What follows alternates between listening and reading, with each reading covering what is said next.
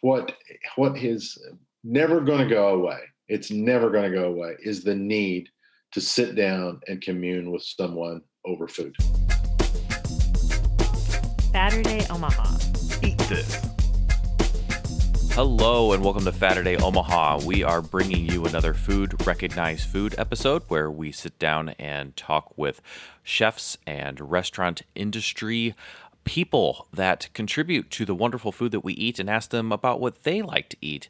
However, this time's a little bit different. This is a talk with Kevin Shinn, Chef Kevin Shinn of Bread and Cup, which was a restaurant in Lincoln, Nebraska. And he has since published a book called Bread and Cup Beyond Simple Food and Drink. And I had read his book, and after reading it and also listening to an interview with Kevin Shinn on the Open Table podcast as well as the Restaurant Hoppin podcast, I really wanted to talk to Kevin. Um, this book is an excellent read, and it's about a lot more than just food. And it was such an enjoyable read. I read through it very, very quickly, and I wanted to talk to Kevin. So I, let's get into this thing. Here is our interview with Chef Kevin Shinn. What what is never going to go away? It's never going to go away. Is the need to sit down and commune with someone over food? Agreed. That's never going away. Agreed. You know, sure you can get your to- takeout and carry out and DoorDash, but nothing will replace sitting down and having a meal.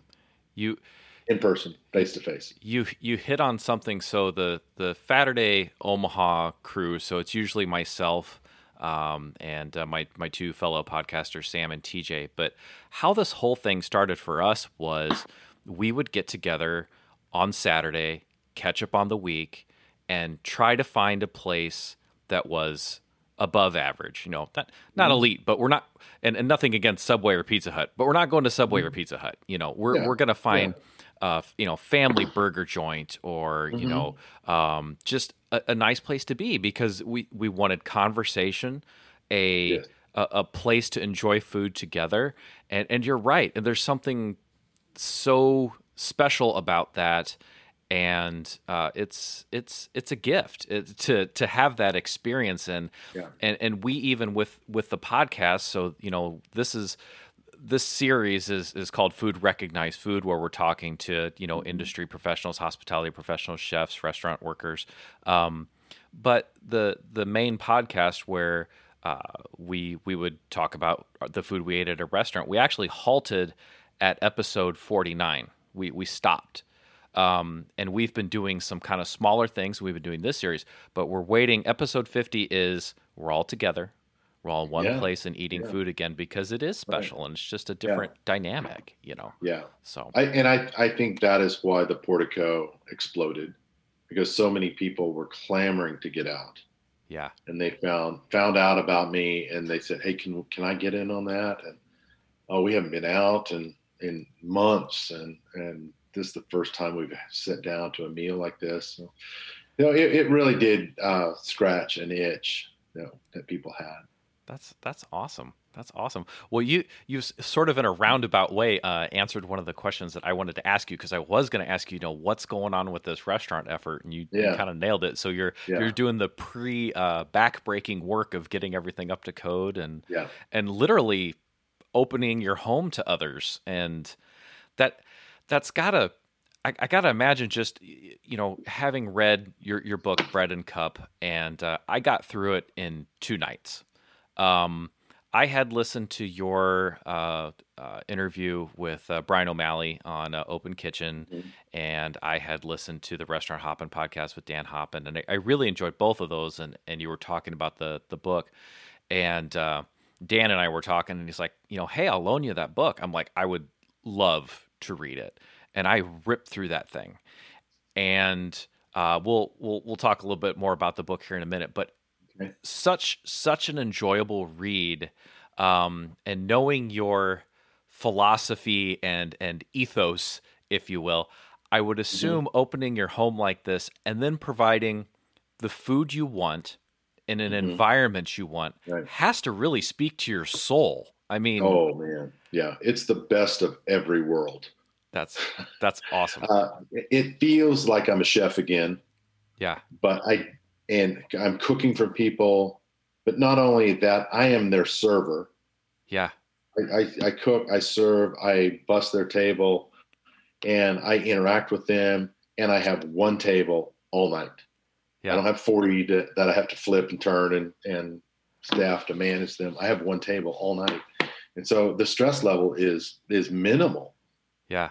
And it's so it's just all the upside of, of everything I love about the restaurant, but it's it's just one table. That's that's awesome. It, it's it's they're really your adopted family for the night. You know, Mhm. open the door and Yeah. welcome them in. The average guest stays about four and a half hours. That's awesome. That's That's half a day's work right there, That's just true. serving. That's that's true. It's it's yeah. Yeah. it's it's just it's so cool. I I can't wait to see what you're. I mean, that's a whole different environment. And I I mean, I, I haven't heard of anything certainly around this area that's anything similar to that. You know, so I'm I'm actually leaving tomorrow to drive down to Oklahoma to um, bring back a table that was hand built for me. oh wow, Um, and I grew up in Oklahoma, and so the wood was uh, raised and milled and and uh, harvested in or harvested and milled in Oklahoma. Oh wow. At, at, from from a about 20 miles from my hometown. So even the table have significant deep roots to my story. Oh, that's that's awesome. That's awesome. I uh that's that's cool. And your your father Jackson, right? Mhm. Um Yeah. so I, I'm sure that, you know, growing up on the farm, obviously definitely a lot of uh uh impact on your life there and and to to bring a piece of that here, Yes. um a physical a physical piece there is is Yeah. very cool. and my nephew is building the table. Oh, So that's that's even you know, that's even more significant to have family be a part of it. That's awesome. Now, is there still a uh, dirt path wound around a front yard sitting at a farm No. in the middle of Oklahoma? That dirt path long gone. I've told that story hundreds of times though. I, I, uh, so- People love that story. oh, it's, I, I'll, I'll tell you, there's, there's a, a number of things in this book that, that it, it lifts you up. It tugs at your heartstrings. Um, I've, you know, I've got a couple of kids. Uh, you, you could tell by the the art that Mhm. my daughter has behind me here. Um, but uh, there, there's a quote in there from your dad that uh, you know about that path in the front yard, and and your dad's quote Mhm. was, you know, it was like, well, why why are you letting him wear this path in the front yard? And and your dad said, well, the grass will come back, but the boy won't. And Yeah.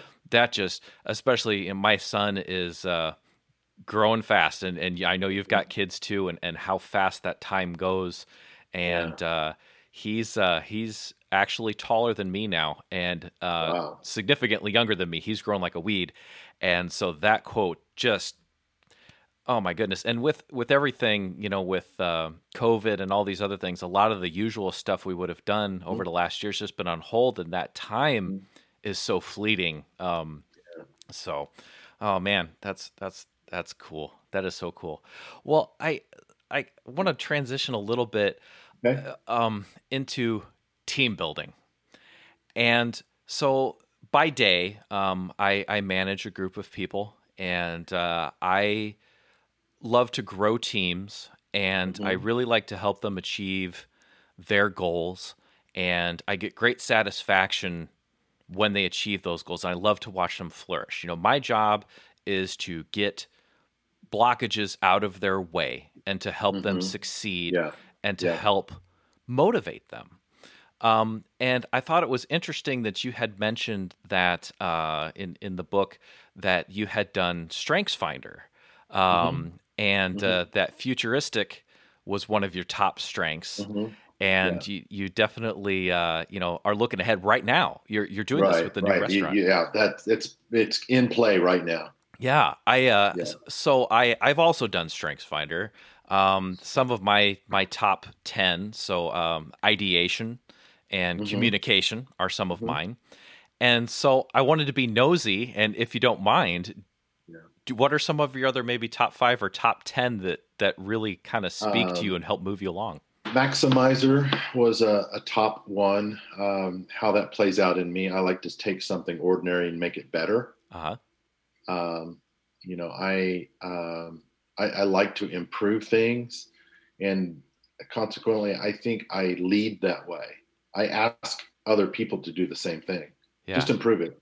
Just make it better. So if you can make a dish better, that, great. You know, I'm not I'm not intimidated by that. I um, I'm for improvement, and that's I, I think how the maximizer in me comes out. Um, input is one. I'm self-taught at everything. Yeah. Um, so people ask me where did I go to culinary school, and I said watching Iron Chef and, and Alton Brown mainly. Yeah.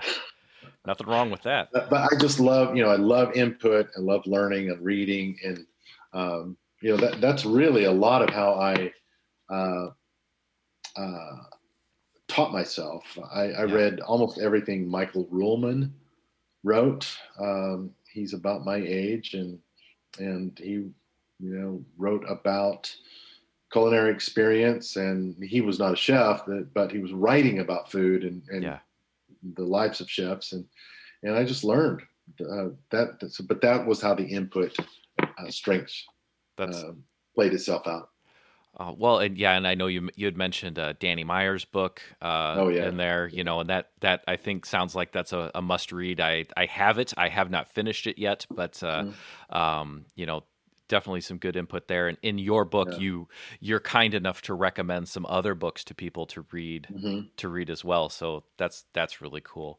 Um, yeah, that and books are books are so important to me, and that's why I share them. That's why they're there. That can be easily passed around. Definitely, definitely. Well, in in in, in your book, you're you mentioned the mission statement of of mm-hmm. Bread and Cup to create mm-hmm. an outstanding environment for conversation and reflection yep. through simple service, memorable food and drink. Mm-hmm. And so, f- I was kind of curious from a from a leadership perspective, from a chef perspective, how do you make sure that your you and your Mm-hmm. team are living that mission statement that it's not just I, I, think sometimes mission statements you you write them down somewhere and then Mm-hmm. eh, it goes over here like how do you make Right. sure you're you're actually doing that Yeah. Well, well, for for me, eh, um, I I think I wrote it also. Uh, I wanted to create a, a workplace that people enjoyed coming to. Yeah. I needed a place that I wanted to come to. And if I didn't like working at my own restaurant, I cannot expect you to enjoy it. It has to come back to the leader of do I really bleed this mission statement? Do I live it? Do I embody it? And um, that's how it came about. Because I was not a trained chef, uh, food was always secondary in my kind of uh, in in my mind, Mhm. connecting people, and I loved building that kind of environment. And so the, the mission statement just simply came out of that that my own personal experience. And so if, if the leadership isn't isn't um, all in, then and, and, and your people are going to see that. Sure. And they're going to they're going to see that you're faking it or you, you don't really believe it. And so it's whatever that mission statement is it's got to be embodied into the life of the leader. Yeah. And um, I, I just think that's what it was for me It- this was me you know this restaurant was uh, my heart and soul and i think my team could see that and then they could join in on that yeah because they they saw that I was, you know, I I, I was there at 5 a.m. baking bread on certain days, and I was there at 11 o'clock at night closing uh, at times, and I was out interacting and engaging with guests uh, every every service, yeah and so that that's how I embodied the statement, and, and it just made it so much easier for the- team to join in. I, I like that. And the uh, I, I had a coworker once that uh, he worked for kind of a smaller company, and the uh, the owner, you know, would come in and get coffee during the day, and and he he would make coffee when it ran out, and and whatever. And uh, when he took the last cup, you know, he'd get the last cup out of the coffee machine and uh, would make the next pot because that's what you do. And Yeah. so he comes in one time, and and there's no coffee in the pot even to pour. And here's the owner of the company, and he's like, I want to meet the guy that thinks he's so important that he doesn't have to start the coffee for the next person. You know, Right. so sit there. Brilliant. Yeah. But um, Yeah. well, and al- Yeah. also kind of in in regards to your staff, you you advise to listen to them, and in so in lean manufacturing, there's there's a crucial Mm-hmm. element in improving process, and that's to listen to the people that are closest to the work. Mhm. And Yeah. there's also a business book I enjoy uh, called The Five Levels of Leadership by John Maxwell. And one of the levels of leadership is connecting with your people on a personal level. Um, the the lowest level of leadership is I'm your boss because it says that next to my title, right? To actually Yeah. make that connection with people and to um, demonstrate that that you're you know putting in your uh, that you can produce as, as well are kind of important there. Um, how do you how did you go about listening to your people and are there any times that um, that that really made an impact? Maybe a, a suggestion or maybe it was even um, you know somebody was having a situation that you helped them through maybe you know through the restaurant but um, you know in their personal lives or something. Was there was there any any time where that listening uh, really helped things? And and how did you go about taking time to Yeah. listen? Because you guys are busy all the time Yeah, Danny and Danny Meyer used a, a term in his book uh, called gracious assumption, and I employed that as soon as I understood that that term. And what gracious assumption is is when someone's late, someone broke a dish, someone burnt something, uh, someone's upset. You always assume the best. So, for example, I, I had an employee that was late one time. So, um, this employee kind of has had a habit of being late. Mhm. So, and uh, he came in, and um, I said, "Is and and this is one of the things I I always just learned: is everything okay?" sure That's the very first thing I would ask. And if someone was late, is everything okay? Because this employee said, no, I, I, uh, I saw an accident and I had to stop. oh wow It was ugly and awful. And I'm, I'm, I'm still kind of shaking. yeah So, you know, had I just lit into that person and say, what the hell are you doing? And why are you late again? And, you know, I would have just, you know, destroyed something there in that, in that moment. And, uh, um, yeah but gracious assumption is really, really an important thing in listening to your staff. Um, because there are, there are the people that really, really want to be there. And then there are the people that, you know, they're, um, you know, they're, they're struggling with this and that and the other. And, um, and sometimes you need to let those, those people go Mhm. because, um, they're not in a place that's building the rest of the team up. sure And by letting someone go like that, the other team can breathe a sigh of relief that says the boss boss knows what we need hmm and boss knows that this person is dragging their feet. And so even in that difficult decision of letting someone go, it can it can ultimately turn around in uh, in the benefit because your staff realizes you take things seriously. sure You take performance seriously. You take attitude seriously, and they can trust. Again, it's a, it's that building of trust that your team wants to see. Yeah, yeah, that makes sense. That you're, yeah, that you're fully invested just as much as you hope Right. that that they are. Right.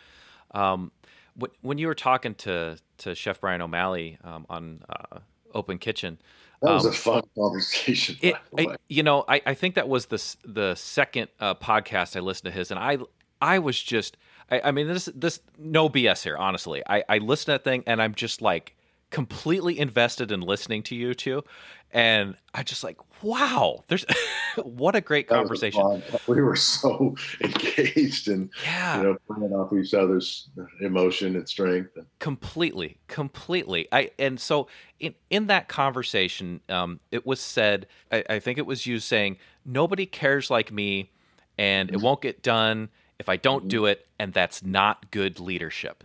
So, my question to you, because I I've seen I've seen this in in you know the workplace is you get somebody that's highly skilled and they that's the the mentality they they maintain. And the problem is then the team never gets a chance to step up and right. and flourish. So kind of a two-parter two-parter here. How do you get yourself out of that mindset? And mm-hmm. What caused you or how do you get yourself to trust your people yeah. to pull you out of that mindset? Someone asked me that recently and i don't know you we talk about strength finder. There's another personality assessment. Well it's not really a, it's more less a personality more of a motivation and fear uh, understanding and it's called the enneagram. I've just discovered that in this in the past eight months and that has really helped me not only understand myself, but my late wife, who passed away over a year ago. Yeah. It helped me understand the things that we we struggled with and dealt with and argued about and never could come to any kind of conclusion or resolution. And and that tool helped me understand, oh, that's what's going on. In in my type, I want to trust you. That that that comes naturally to my type. Yeah. And that's foreign to other people because they, you know, trusting is is uh, they're, they're you have they're to be vulnerable too to tr- to give them that trust. Yeah. But my my personality type, that's how I get to know you. That's how I connect with you. Is I want to trust you, and that's that will get me in trouble. um, it will also help me, I think, build a build a good team because if I can move out of that strength, is you know i want to be able to trust you to to cook well. Yeah. and i want to be able to trust you so i can leave leave an hour uh, hour before we close and know that you're gonna you're gonna finish the plates well and you're gonna clean up well. And and you feel like and i feel like you are growing and learning. That's that is a that's already a bent in me. Yeah. And that's that's not really necessarily common in in the kitchen especially with egos you know, sure. But, uh, but I would, you know, I would much rather build a kitchen around trust. To me, of what it, it's it's going to, uh, um, what it's going to lead to. Yeah. And uh, it, so I, I think I that because I came by that naturally, and I did not have I did not have experience, and I did not work for an egotist chef that you know everything was his way or the highway, and and um, you know so I, I didn't develop those those habits and those patterns. And i was able to come in and create a team and a kitchen environment that i thought this this is the way i want to do it. And yeah. uh, so so speaking of you you had mentioned uh, motivation a little bit ago. Um, there, there are a couple couple quotes in there that i i really kind of pulled out that were i mean there's a ton of them but um, one of them uh, regarding the book a couple couple notes. You weren't sure if your story was a story worth telling. Right. You mentioned right. that, mm-hmm. and and you also said that that you hope that your voice that that if others hear that that will help them find their own their, voice. Mm-hmm. Right. So that the first part of that is I I want to answer that question for you. Uh, your story is definitely worth telling. Um, hence why I, I, I, after finishing them, like I, I want to get a hold of Kevin and, and, and talk to him about that. So, um, and there, kind of a third element in there from a motivational standpoint was the, you, you'd rather say that you glad you did than you wish you had. So I guess expand on that. Your, your motivation. I mean, obviously that, you know, you, you mentioned creating um, as kind of a, a driving force. So what what continues to motivate you to move forward and keep doing stuff and and helps you center yourself, I guess, and and and um, push forward? Again, I, I think it's uh, understanding my personality type. You know, um, the the type that I identify with um, we are artists, we are um, individualists, mm-hmm. we are creative, and I am now in a place in my mid 50s to where I'm I'm completely free now to explore that because uh, my wife passed. Uh, you know, my businesses uh, have uh, come to an end, and now I I am like a college kid that just graduated, and he's got a really expensive degree. But the difference is, I've got a ton of life experience now. Yeah and I can move forward and and start creating again uh, with this new experience. And I'm not green and and raw out, you know, fresh out of college. That is invigorating to me yeah. as a creative type person, and and I can. Um, it, so back to that that saying that quote. I, I I'm saying that again now I want to be able to say, I'm glad I did the portico. Yeah. It lasted a year. But you did it. But I did it. And I'm glad I did it instead of, you know, back in that COVID season, I sure wish I had. Yeah. I never want to ever say that. That's, I, I don't know. I don't know where that comes from. I look back on 2020 and I have a very different experience than a lot of people did. I like, I came alive in it, you know, 38 nights of of guests wow. in my home. It's just so memorable. And uh, I, I, had a I had a uh, wedding engagement in my backyard. Yeah. Uh, 40th birthday parties, uh, anniversaries. So. at the, I, I, mean, just averaging that out real quick. I mean, getting towards towards once a week at least. So you yeah. know, that's wow, wow, that's awesome. You know, the, the with with this new restaurant concept, um, you, you sort of answered my a question that I had written down here, but I'll but I'll ask you in regards to bread and cup and and etc. Um, you know, in in regards to to your perspective and values, um, you know, you had mentioned actually earlier when we were talking just now about you know creating a place that you love working, mm-hmm. place where serving and and eating food is you know you want to do that, you want to bring your friends there, you know, yeah. is is what you were looking for. Yeah. At at bread and cup, and and maybe going forward here how did you keep that that perspective fresh for 10 years of making sure that it was continually a place that people wanted to come to? I, I think you're you're definitely distilling that into a concentrated essence here with portico but uh, yeah I, I, just if you'd elaborate on that a little bit. Well one one way was um, implementing different nights Mm-hmm. See, we were a little tiny little restaurant. We we had just a really really small kitchen, and we had I think thirty two seats inside, and we had forty eight seats outside. Oh wow! Yeah, so we doubled our our seating capacity in the in the warm weather months. Yeah, and those were killer nights when both inside and out was yeah. was uh, was booked. Um, but adding, so what we did was um, uh, realize that we had such a small kitchen that we had to be very, very focused on, on what we did. And, and so we uh, implemented, I think it was pasta, the first kind of specialty menu on Friday night because we couldn't you know, we couldn't do pasta every night of the week, but we could sure do it well on Friday, and that would be our full on focus.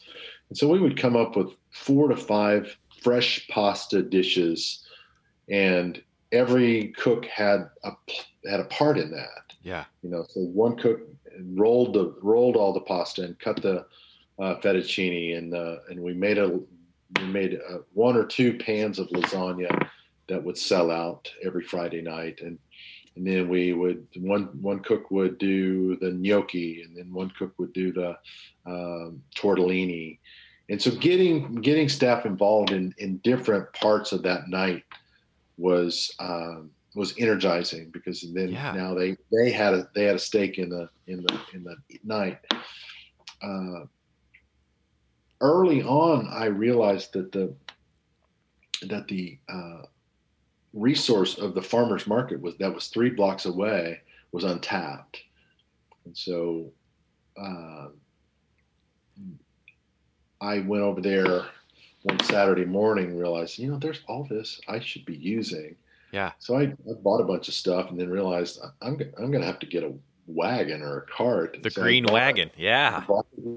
wagon the next week and just would walk through and fill it and and then one of my cooks would go with me and then we we would uh, uh, we would kind of talk as we went along and we would discuss oh should we get this? Let's get these. We can do this with that. And so we're building a menu as we're walking through the through the market. And also we're attracting attention because we've got this green wagon full of colorful beets and carrots and and people would often stop and ask can i take a picture of that? Can i take a picture of you? And then of course where do you cook? We're three blocks over here. Come see us for dinner. We're open at 5.30 and it, so it was it was a, a win-win-win all over the all over the board because we we utilized fresh produce and and our my staff was energized because it was dynamic. We would go at eight o'clock when it opened, fill the wagon, come back around uh, uh, nine o'clock. We'd sit down with legal pads. We and within 30 minutes, we'd hammer out a menu. That's awesome. And we would go. I'd go take a nap because uh, uh, the the restaurant was was just full of, uh, for brunch. Yeah. So there was no room to do any work, and and so then my cooks and I we would show up at about 1.30 and hit it for about three four hours and get that menu knocked out so that 5.30 we're ready to serve. And um, so that's that's kind of one of the ways we did we we kept things fresh. We, we added a pizza night on thursday nights. That was the only time we did pizza. You know typically restaurants you know here's your menu and it's this wide and right. you know no ours was you know like here's right. what we're serving at my house today. This is what we're yeah. serving, and, and people would come in and say, "Burger? No, this is pizza night." And some people would walk out, and some people, lots of people, oh, we came just for this. We drove from Grand Island just for pizza night. Oh, that's awesome. Uh, well, that, that, that's one of the ways that we we try to keep it fresh. Well, well, speaking of keeping it fresh, and and you know, you mentioned learning and growing. So mm-hmm. you, you talked a little bit about uh, you know the uh, the different kind of not personality, but the kind of evaluation that you've learned about in the last eight months or so. But what are some of the other things that you're learning now? I mean, obviously, this whole new restaurant concept, you're yeah. you're not only learning, you're like writing the book on it, so to speak. Yeah, yeah. yeah. I, and again, I don't, I just, I don't know if it's just personality type, or if it is, I'm, I'm just in a place of freedom to explore now again. And again, guys my age are typically thinking about retiring. And, you know, what am I going to do in the next seven, eight years to, you know, I, and I'm thinking, no, I got gas in the tank. Let's go. Let's do something new. Yeah. And, and I, I, I, again, I don't know if that's just personality driven or, or what, but, but that's what I'm, your question, what am I learning? I'm learning about myself. Yeah. I'm learning what motivates me and what what thrills me, and and um, you know I uh, you know like one of the one of the things I noticed about myself was uh, my my energy level started to decrease, and you know everybody says oh you know you that happens in your 50s, and I don't I don't I'm not going to settle for that.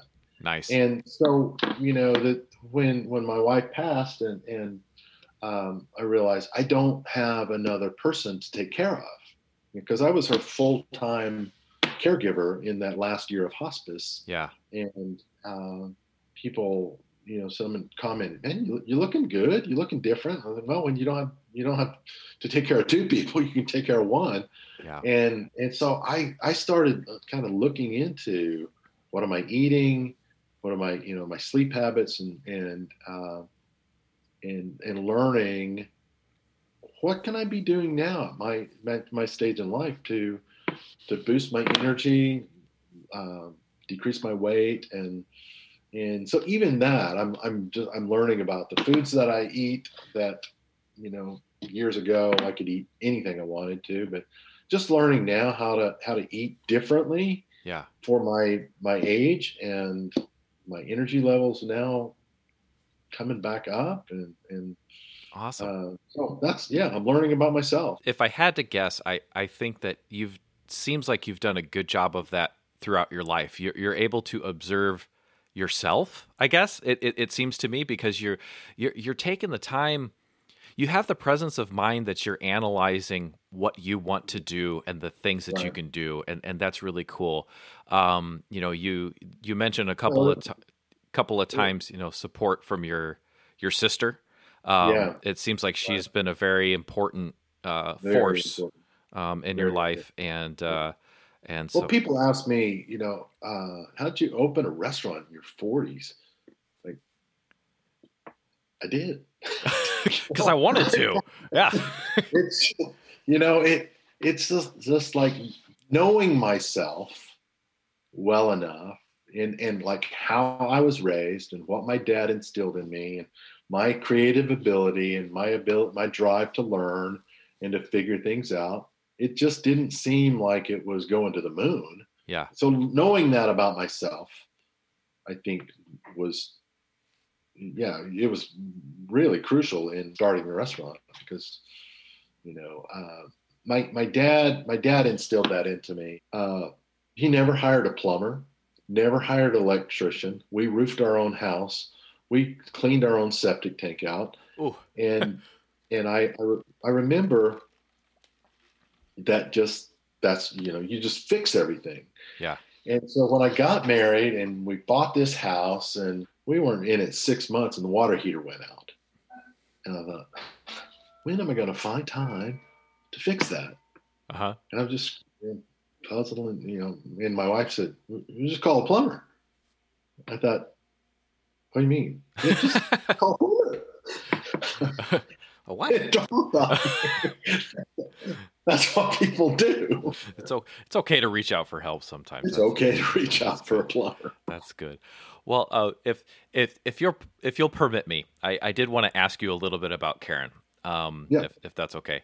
Um, sure. My uh, my my mom um, passed away uh, several years ago of cancer, and so Mm. I'm very familiar with uh, What type? uh, brain cancer, actually. Wow. Um, Wow. and uh, so I and I've I, I know a lot of people have had uh, uh, close friends, relatives, people they know I- impacted. Um, when you were talking to to Dan on the Restaurant Hoppin' uh, podcast, when when it kind of came to that part of the discussion, that really just a little bit of a, a gut punch. I'll I'll say is just like hmm man, I, I felt it, you know. Um, you, you had mentioned in that interview that you, uh, the, the chapter entitled Cancer in the book was Mhm. huge. It was like 15,000 words. I think. Right. And Yeah. I, I'm so glad that there were pictures of, of Karen, your wife, in the book. And you could see, at, at least from those pictures, I, I believe that, that she had a lot of spark and, and, and Oh, yeah. happiness. Yeah. And I, I guess I just wanted to I just wanted to ask you or, or, or give you the floor a little bit to to maybe add any of those pieces, maybe just to tell me a little a little bit more ab- about her. Obviously, a fighter, no Yeah. question, through several rounds of of Yeah. uh, cancer coming back, and I know how brutal the treatment can be. Um, anything you want to just put Yeah. out there, any any details that maybe got Yeah. cut from the the book? We were, we were, we were definitely a team, um, front and back. You know, she was, she was the out front at the register, um, uh, talk to anybody, um, create these special request orders that would drive us crazy. You can't, can't do that. You don't know what you just told them we could do. Got to do what? That's not even thought out. uh, so she, you know, she just kind of had her own own way and own own charm, and you know, I mean, there were there were at least six hundred people at her funeral. Oh my gosh. Yeah, just and probably most of them were restaurant related people that she had touched.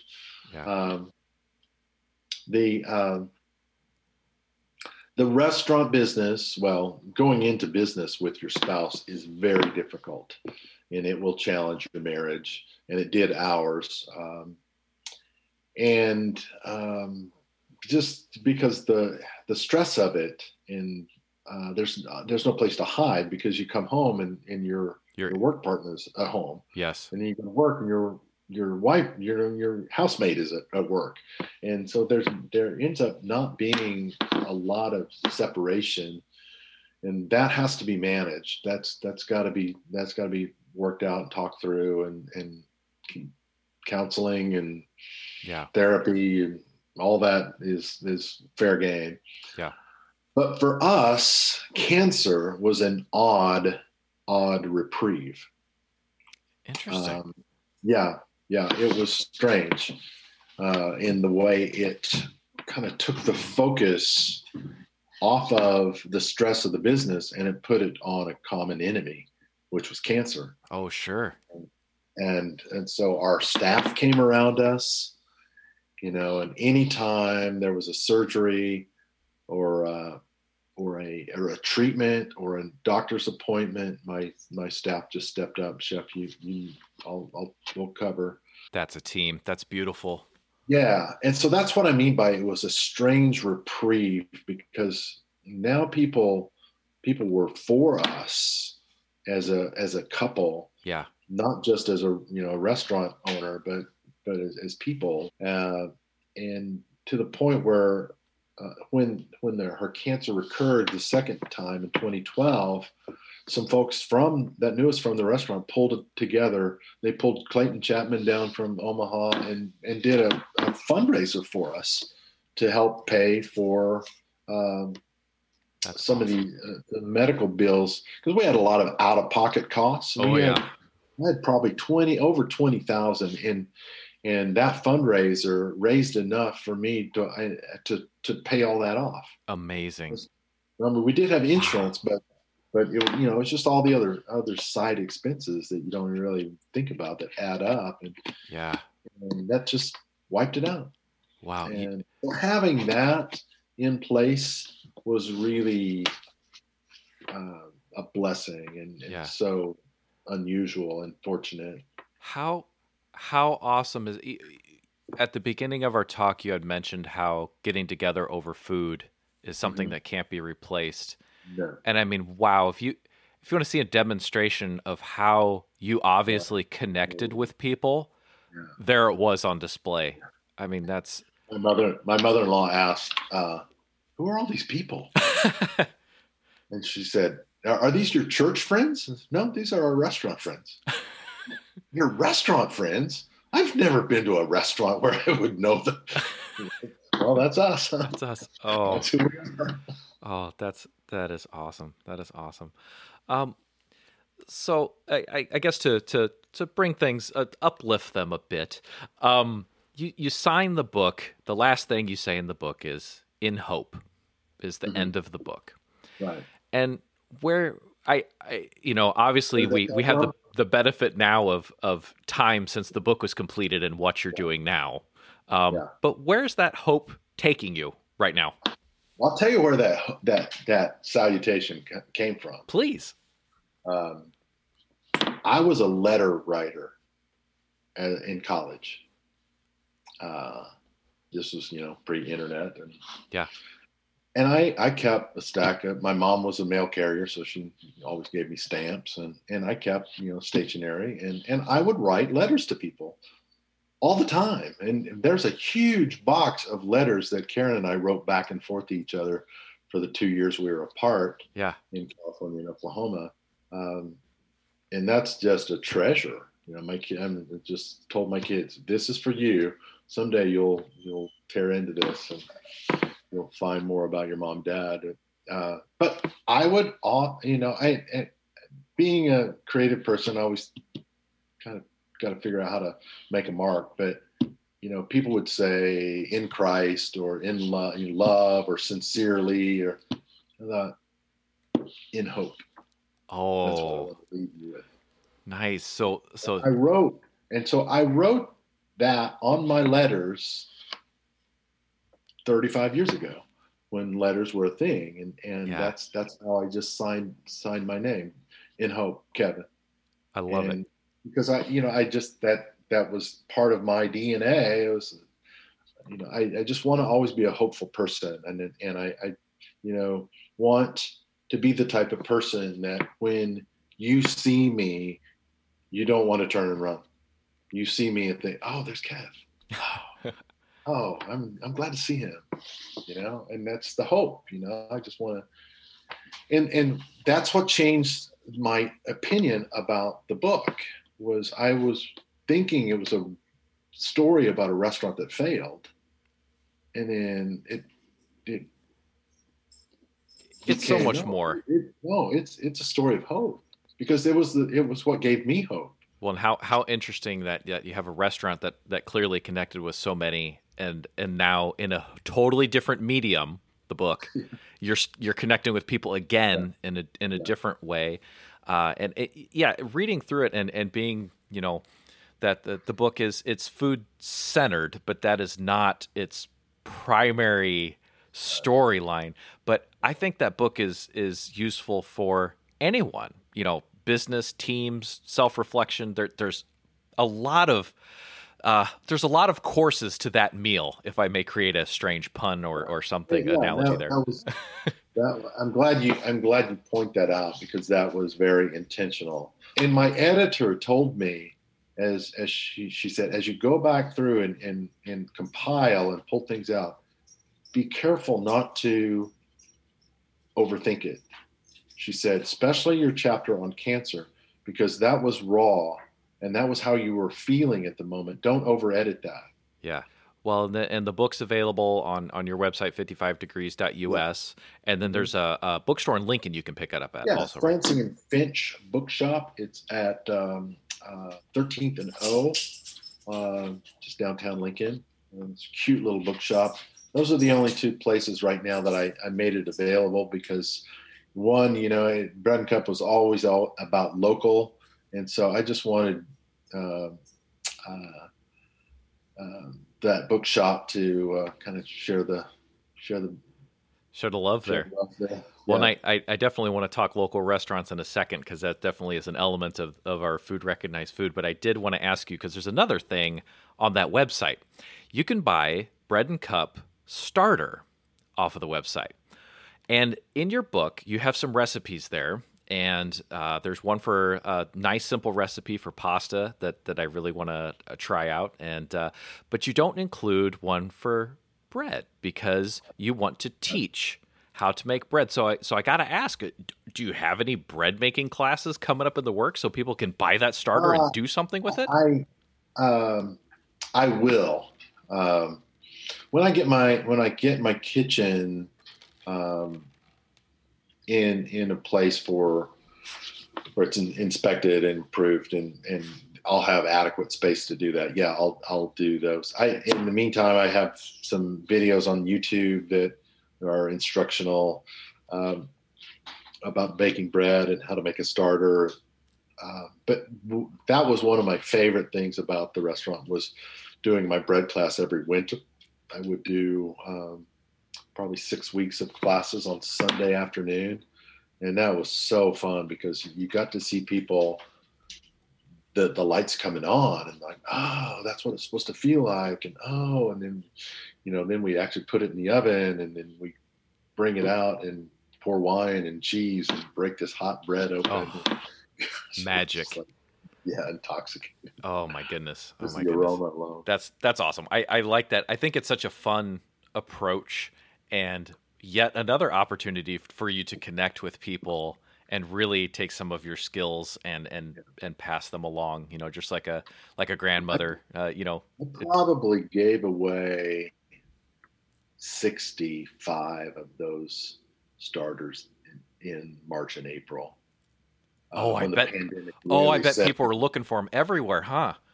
yeah people Yeah. were looking for flour and and so i would just do i did this little weekly youtube trade and so i would set out you know eight or ten containers and, and people would either bring toilet paper or a bottle of wine Nice. and I, and I only got two rolls of toilet paper and I got about 30 bottles of wine so you can see what's the the precious commodity.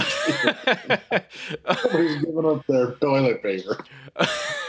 Man, if that just isn't the embodiment of summarizing some of that, oh my goodness. Yeah, but it was, it was, it was yeah, it was a good little swap. I got myself some wine for a few months. I, I suppose that at a, at a certain point, if you have enough wine, you may not care about the toilet paper until so I, you know, I, you know, Yeah, uh, yeah. Uh, You'll make do with something else. uh, one, one, one more question. Kind of, um, uh, there's a, there's some tips in the book um, about finding a good restaurant in another city, and you mentioned talking to the owner, and I, I, Which I'm planning to go to Fort Collins in April, and I'm following my own rules there. I like it. I like it. I'm not. I'm not going to spoil all the rules because people should read the book and, and pick up on them. But but you do mention talking to the owner or the manager, and so Yeah. I- uh, kind of a two part question. Part one is, what questions, a would you ask them, and and how? So in other words, it's like you know, if I call up a restaurant, and be like, I need to talk to chef. Like, what's going on at your restaurant? You know, how do you respectfully Yeah. pull that information out? Acknowledging why you want to go there. You know what what's what's in what's endearing or enticing or what have you heard and and that kind of feedback is is really enjoyed by an owner like oh that's really cool you know um, and um, but just letting letting people know why you want to go there and and it's you know maybe it's because of somebody told you about it or you heard about it or read about it or you saw it on a on a list uh, but what intrigued you? What what uh, like we we had a couple uh, that would come up regularly from Kansas City. And his his mother uh, lived here in town and uh, so they would come up to see her. But a big part of it was at least two meals at Bread and Cup Nice. during the weekend, and uh, so I got to know Martin and his wife, and and um, uh, yeah, they just we just love coming here. We tell people about it all the time because you come out and see us. Yeah. and I, you know, I, I'm just doing my thing, and and but they they they pe- people. When you come out and see it, Chef came out and see it. He came out of the kitchen, talked to us. Yeah. I'm not trying to impress anybody. I'm just trying to, you know, connect with people. But I did not realize how important that was to certain guests. You know, some people don't care, but some guests they they really, really, really like that personal touch. Yeah, yeah. The uh, I think the the quote is something along the lines of one of the best ways to get a a hug back is to hug 1st Mhm, Um, yeah. and that's well, it, and you know, I guess there's there's that personal connection thread again. If you if you call that chef or that restaurant and and make that connection, they're probably more likely to to give you some information as well. Yeah. and and so I guess the the converse of that too, you know, being you know people giving feedback or criticism as as a chef, as an owner, as someone that's taking so much pride in in their work and being Mhm. a part of the hospitality industry, trying to provide hospitality, what what do you feel is a good way for someone to give that constructive feedback or criticism where it's not hurtful, but they do want to mention something that maybe something didn't turn out the way they thought it should or or you know what's your advice on doing that in in an Well, honest would- respectful way I would uh, personally respond to any negative comment. Any negative comment, I would, I would, I would write the, you know, write the response. Usually, you can tell fairly quickly, and and there are two things that I would distinguish in the in the feedback is is it a performance issue, or is it a preference issue? oh i like that yeah and that's you know that takes some of the emotion out of it hmm you know so when someone says you know my uh, my chicken was cold and we realized we didn't have chicken on the menu that night Wait, did you bring your own like they don't know what they're talking about. so you know, you can just kind of assess some things like that. That you know, or if they say you know that the, the pork chop was was rare. Well, well, that that could be a performance thing. Maybe we undercooked it. Yeah. Okay. Did you know? Did we temp it right? Um, was was their was their meal really late, like they said? Okay, why? Do we do we can we kind of trace that back to why that that uh, ticket was so so long? Um, and and so you can t- you can tell if it's a performance issue or if it's preference. I just didn't like this the chili soup. It was too hot, too spicy. Yeah. Okay, I can't really do anything about that because that's our standard that's our chili. chili soup, and it, it's not you know it, that we're, we're not going to change the temperature because one person complained about it. Yeah. We're just say I'm I'm sorry, I can refund you, get you something else. Uh, but also, what I would usually start out every response to negative feedback is, "Thank you for taking the time to to bring this to my attention. These are the hardest emails to read, or these are the hardest comments to read, but they are the most important, and I really appreciate it." And that's I would just kind of start start it, you know, with that that acknowledgement. You took some time to write this, and I I really appreciate that a lot and then you know then we can then we can look at it and say yeah we really screwed up on that. We really botched that. And so you know then the staff can come around and say you know okay what what do we need to do to change that or make sure that that won't happen again? Yeah because I, I i think if if the the criticism or the input if you never get that if somebody had a horrible meal and never told you mm-hmm. that Yeah. the pork chop was rare yeah. you, you may never know and you might be serving rare pork chops all week. You know i, Yeah. I mean probably not but you know Yeah. just extreme example there. So so I, I could see that and where the staff could rally around and go you know what? We had three people say that that wasn't so good. What should we change right. to, to Mhm. help that out?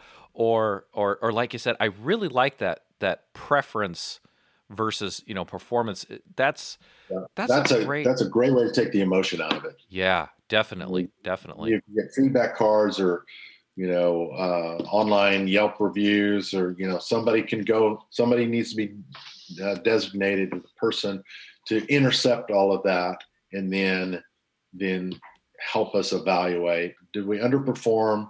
Did, or did were they just complaining and, Sure. and they you know, might have you can- just had a bad day and they just Yeah, decided to can- you complain. Yeah yeah that's true that's true Are they are, like I had one guy come in. He was a traveler. He was from or he was from Oregon, and he was staying at the hotel next door. And he came in and and I you know introduced myself. And he said, "Man, you so you you the owner here?" I said, "Yeah." I said, Man, I got on your Yelp reviews, and boy, there were some nasty things. I got I got to see what this place is all about. Can't be that bad. some guy was, you know, some guy left left a, you know, just a really a bad, you know, preference issue complaint. It wasn't, you know, yeah just be a jerk. Like i But this guy, this guy, even the the guest could see through it. Like nobody's that bad. Like, I'm, I'm calling you on this one. Yeah, yeah, no doubt, no doubt.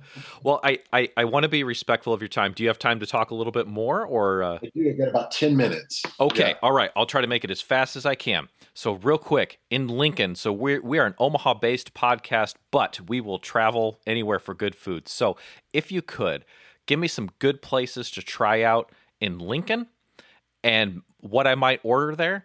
And then if you want to throw anything on uh, national or internationally that uh, you know you're like just some good top picks from Chef Kevin Shinn. Where Yeah. where might we go? Some of my favorite places are on North 27th Street in Lincoln. That's um, uh, north of O Street. And I, you know, I've not been um to some. I'm not sure they're they're all open, but um, Vung Tau is uh, one of my favorite for pho Oh yeah, that that's especially in this cold weather man Mhm. that's where you go to get the get the the noodles and the broth and uh, but that that's also on that corridor. There, a little further north is a, a, little El Salvadorian restaurant that I love called Tia Letty. Yeah, and uh, um, they serve pupusa and tacos, and uh, it just it. The, what I love about the place, it feels like you're walking into El Salvador.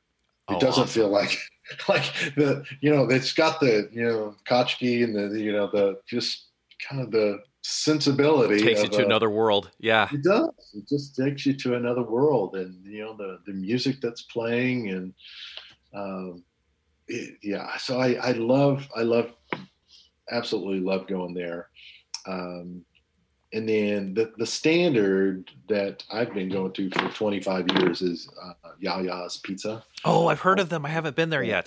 No, it's it's it's a mainstay for me and my friends, and um, I, I, think because it's been there so long, and I know the owner, and uh, I go there every week on Tuesday, and, and they have great beer selection, international beers uh, that you can't get very many places. It's just a place that feels good and right, and yeah. and that hasn't felt that way. Um, in the last year because COVID, you know, has taken sure. that away. But I, I want to, I don't want to see that place go under. Yeah. Um, because uh, it's just that's a special special place here in town. That's special to you. How how about any just uh, real quick from childhood or or your past? Any dishes or anything that really pulls at your your nostalgia uh, heartstrings? Good food memories, just maybe something you ate when you were growing up that uh, really has stuck with you over time. Yeah.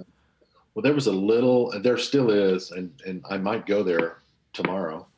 Um, when I'm driving down to Oklahoma. There was a, in my hometown of Bartlesville, Oklahoma. There was there was a little steakhouse called Murphy's, uh-huh. Murphy's Steakhouse, and it's been there I think probably since the 40s or 50s. And and uh, I grew up going. My parents would we'd go there, and uh, it was just a it, steakhouse is not even the right. It's more like a, a little cafe, and, and yeah.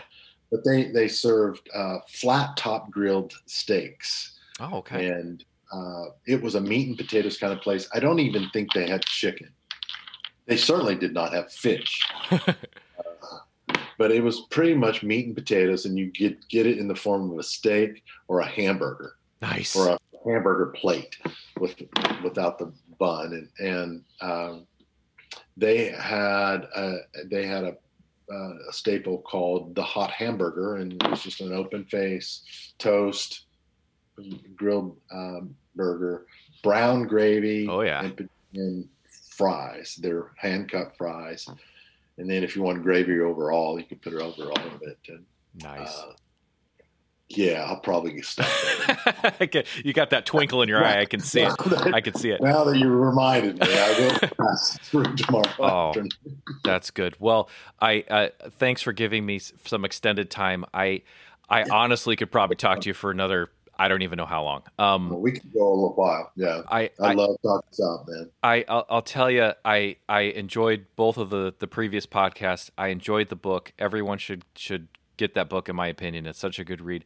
But I, I Kevin, I, I truly mean this. I I really appreciate your time. This this podcast was an opportunity for me to to meet you and and connect with you, and I right. I just appreciate everything and, and appreciate your time and, and I'm looking forward to seeing fun hour, fun fun talk with you. It was good. Well, I'll, and, I'm honored that you knew so much about the book. I I I I you know no pun intended again. I ate it up. It was yeah. uh it, it was wonderful. I loved it, and uh, you are the person that you put in that book is the person that I have met tonight, yeah. and right. and I truly appreciate that. So I like to say, "What you see is what you get." So I, I hope that's true. I, I, I believe glad, it is. Glad you felt that. Thanks, thank you so much. Well, I, I know you got some cooking happening in the background. Yeah. Um, Kevin, thank you for your time for being on Fatter Omaha. Yeah. So awesome. all right. Well, thanks so much. All right. Well, I hope I hope we get to interact again sometime. Take care. Oh. Be safe. Be well. And uh, you know, um, I guess I guess in hope, carry on. Yeah. So, Thank all right. you. Thanks, Kevin. Have, have, a great night. night. Bye bye. Bye bye. Dave here, back again with Fatterday Omaha and this Food Recognized Food episode with Chef Kevin Shinn. of the former Bread and Cup and now Portico, as well as the author of Bread and Cup, which you can get at 55degrees.us. You can also get it at Francie and Finch Bookshop at 130 South 13th Street in Lincoln, Nebraska. And speaking of Lincoln, uh, Chef recommended a few restaurants in Lincoln Tao, which is at 2708 Y Street, Tia Letty at 2701 North 27th Street, Yia Yia's Pizza at 1423 O Street. They have another location as well. We also got one from Oklahoma, Murphy's at 1625 Southwest Frank Phillips Boulevard, Bartlesville, Oklahoma 74003. My thanks to Kevin Shinn for talking with me and taking time out of his day to speak with me about his experience and his book. Thank you, of course, to Hurrdat Media. Take care, all. Thanks for listening, and we will see you next time. Bye bye. Saturday Omaha. Eat this. a Hurrdat Media Production.